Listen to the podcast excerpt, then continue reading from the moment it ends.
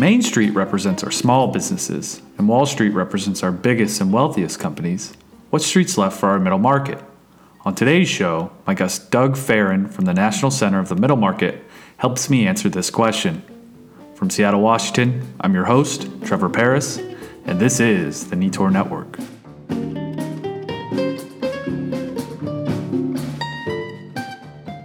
On today's show, we dive into the middle market by answering some critical questions, such as What is the middle market?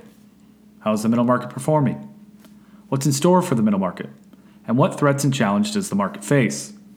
My guest, Doug Farren from the National Center for the Middle Market, will help answer some of those questions. Farren is the managing director of the National Center for the Middle Market at the Ohio State University Fisher College of Business. In his role, he leads the day to day operations of the center, which include research, corporate outreach, and student activities. In addition, he's also responsible for long range strategic planning. Prior to launching the National Center for the Middle Market in 2011, he spent 10 years with Limited Brands, where he worked in various roles including supply chain planning, distribution center operations, and financial planning and analysis. When I asked Doug about how the National Center for the Middle Market got started, he indicated that it was actually GE Capital who was looking to better understand the middle market. And as a result, GE Capital reached out to a variety of business schools across the country via an RFP process to help conduct a study on the middle market. However, when asked to participate in the study, Doug indicated that the Fisher College of Business School had bigger aspirations than what GE had initially planned. Farren elaborates.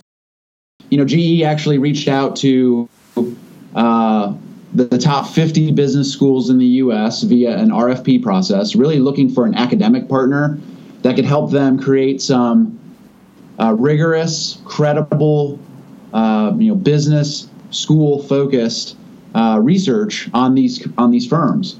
And so, you know, that came across the desk of our uh, former dean, Chris Poon, and uh, she saw this as an opportunity to, yeah, certainly participate in that research but also, uh, you know, perhaps um, as a goal of the college, really become kind of the, the country's expert uh, in terms of understanding and studying these firms because, you know, in, in 2011, nobody was really doing this. Uh, so our proposal back to GE Capital was yes, we'll do this research study, but we'd also recommend forming a center that would become an ongoing source of data collection, research, thought leadership, insights, uh, and that's really how you know kind of those activities that I described were were created, and the vision for the center was really laid out. With the center funded by GE Capital and its vision defined, the National Center for Mid Market could begin to conquer its first challenge, defining what the mid market is. Yeah, so very early on, you know, even before we entered into our um, GE agreement to launch the center, we we asked asked ourselves that question, right? Like, what are going to be the parameters and the uh, demographics that we are going to put around this definition? Because before we could do anything, we needed to know that, right? I mean, going into any of the available data and, and having to take all the different sources of data that were out there and really patch them together to create a story of who the middle market is and um, you know again uncovering some of these challenges and opportunities that was the starting point was actually saying what is the definition? So you know there were a lot of things that were kicked around a lot of those um, guardrails that i talked about earlier. You know, should it start at 50 should it start at 100 should it go lower? Uh, and actually where we landed is really a, a bit simplistic. We just said let's just look at the middle third of the us economy and once we got to that point, it essentially landed us at this very clean de- uh, revenue-based definition of 10 million to a billion. Now, it's a huge spread. It's one of the questions we get all the time is, wow, that's enormous. You know, how are you able to conduct activities and really be a voice for a group of companies that are across that broad of a range, right? Because you think about a 10 or a 20 million dollar company is going to look, operate, have much different issues uh, than a $900 million company. And, and to address that gap, Doug and his team determined subcategorizations of the mid market were needed. Our lower middle market are firms that are uh, in the 10 million to 50 million revenue category. And these are uh, companies that are going to look and feel much more like a startup. Um, they'll tend to be more family owned businesses in that category. Uh, you may have a founder, uh, entrepreneur, owner, operator who's still kind of running the show and may not have, you know, a, a built out leadership team. So it's a person that's wearing a lot of hats from a from a leadership standpoint and probably you know, aren't that sophisticated in terms of their processes and systems, and certainly are tend you know tend to operate more on a regional basis. Moving into the next segment, 50 million to 100 million, we call that the core middle market. Uh, these firms now are starting to uh, invest a little more into technology. They're developing some of those processes that I mentioned. They may bring on, for example, their first full time CFO. You know, it's a great example of um, the type of maturity that we see happen through that uh, level of growth. And they certainly start to look at you know other mar- markets uh, as opportunities. So if they're local or you know within a small region, they may start to look within the U.S. for for customers, for suppliers, those types of things.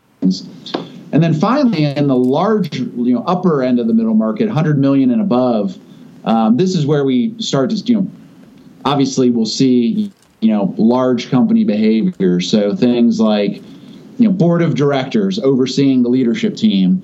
Um, certainly, you know multi-site, multi-facility type operations.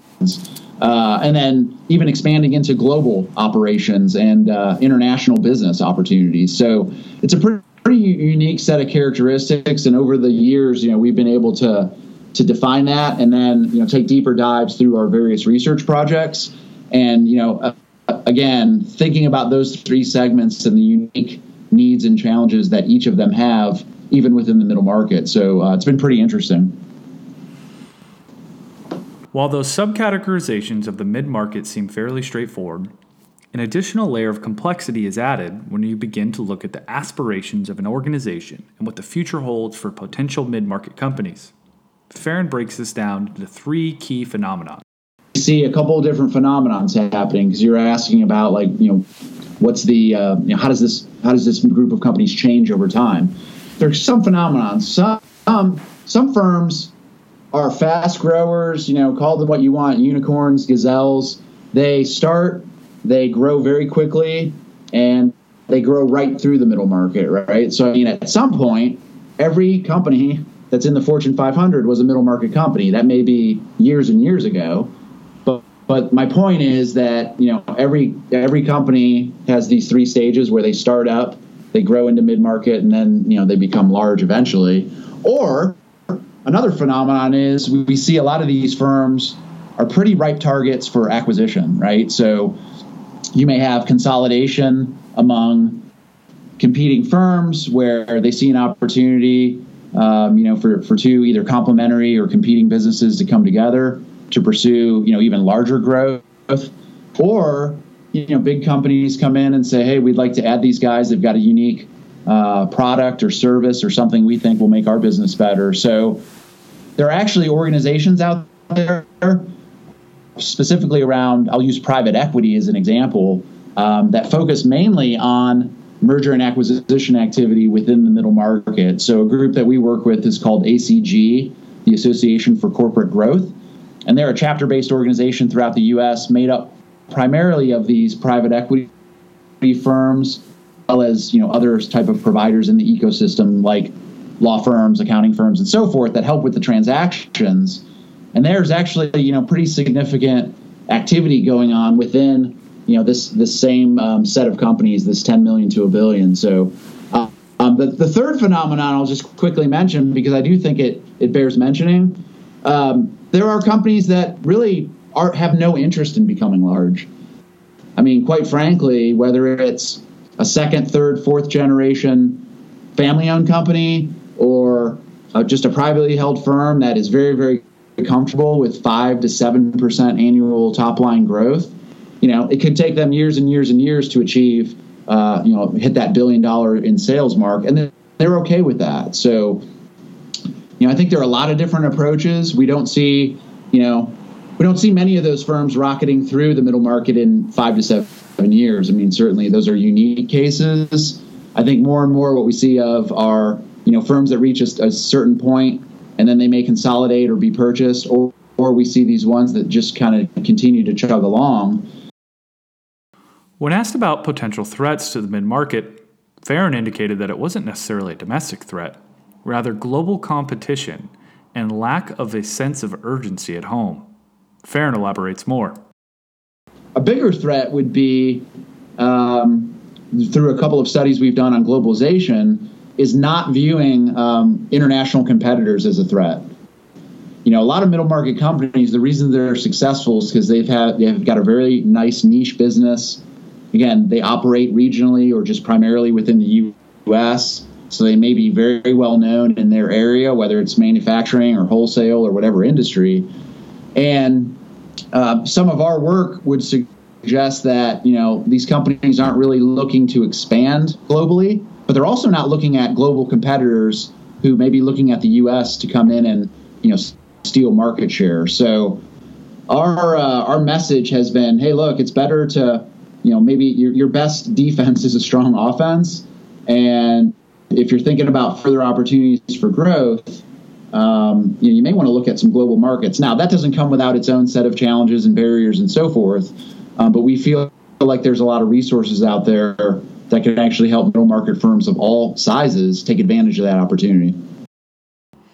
While globalization appears to be a real threat to the middle market, Farren's numbers suggest otherwise.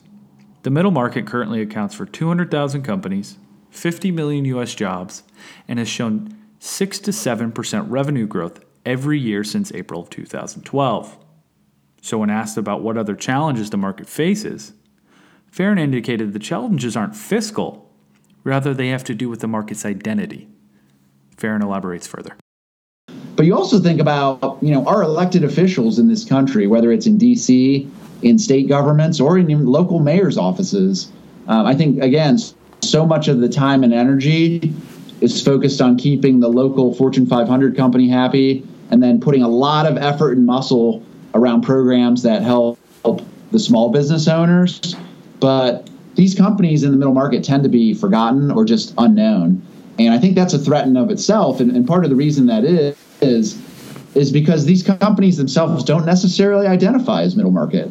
You know, a lot of times when we'll meet new middle market companies at events and uh, venues across the country, that's not the first word that comes out of their mouth, right? You'll talk to a CEO or we'll meet uh, a leader at, at, one of these firms, and the, the first thing they say is, "Hey, we're a mid-sized company." What they typically identify uh, more with is their industry, where they're located, and their ownership model, right? So I'm a manufacturer based in Chicago, Illinois. You know, third third generation family owned manufacturing business in Chicago, Illinois. That's much much more um, common than for somebody to say, "Oh, I'm a mid-sized manufacturer," because uh, the companies themselves, that view is really skewed by who they work with as you know their partners, their suppliers, and their customers. So, how does one combat that perception? How does one rebrand the middle market? Well, Farren indicated that the National Center for Mid Market has hired a PR agency to increase the mid market's exposure They've also developed a company spotlight on their website in which they do a deep dive into a mid market organization each month. They work with various organizations such as GE Capital and Cisco to broaden their partner network. But one of the most significant milestones may have been the formation of the bipartisan Congressional Caucus for Middle Market Growth. Farren elaborates on how this caucus was formed and the impact that it had on the middle market.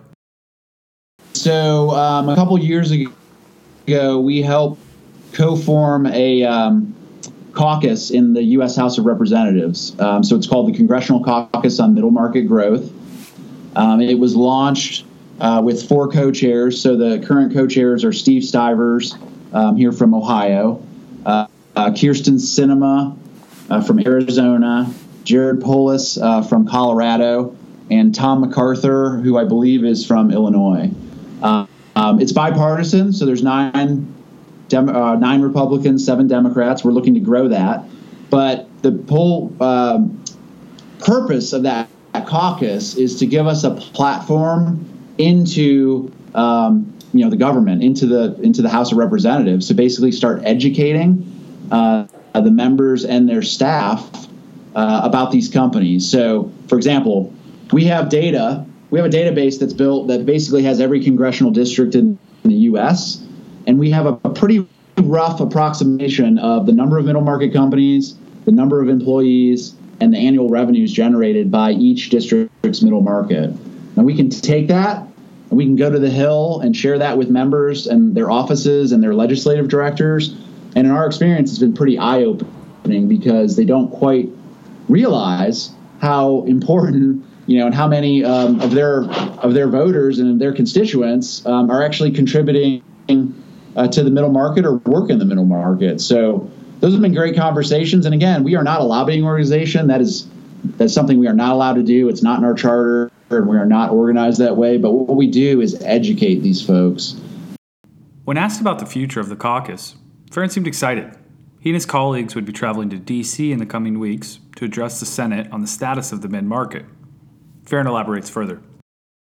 And in fact, back to D.C., um, you know, it's a pretty interesting time, obviously in DC, but Tom and I, Tom Stewart and I will be there in the middle of September to actually do a Senate briefing, which is being organized by the two Ohio senators, um, Sherrod Brown and Rob Portman. And um, you know, we hope to have other uh, members of the Senate and their staffs in there as well. But we're going to do an overview of the middle market, and we're going to talk about our latest paper, which is Workforce Challenges, uh, that we just released last week with the Brookings Institute.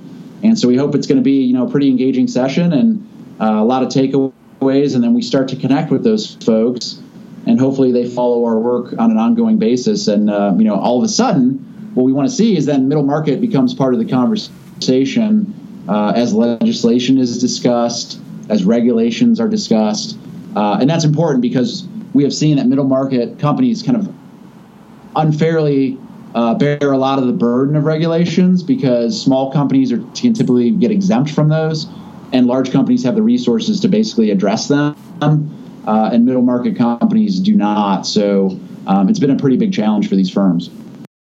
According to Farren, the future seems bright for the middle market. However, the constant fear of market consolidation and globalization will always be present. We started our show by asking if Main Street is a metaphor for our small businesses and Wall Street represents our largest and wealthiest companies, what street does that make the mid market? Maybe it's not a street at all. Maybe it's something else. Farren puts it best. We actually use uh, it's you know, somewhat humorous, but our comparison is actually the middle child. You know, I myself as a middle child can certainly relate to this, but you know the the fact that you know the the oldest child is you know kind of the star and the first and uh, always will have a special place in the parent's heart, and then the young one, the baby, tends to get away with a lot of things and you know, is the darling and all those things. I mean, uh, and then the, the, middle child is the forgotten one, right? So that's the analogy that, that sometimes we use. That's our show, folks. I want to give a special thank you to our guest, Doug Farren. You can check out the National Center for the Middle Markets podcast titled The Market That Moves America at www.middlemarketcenter.org also, you can check out more of the NETOR Network podcasts at www.netorpartners.com. From Seattle, Washington, I'm your host, Trevor Paris, and this is the NETOR Network.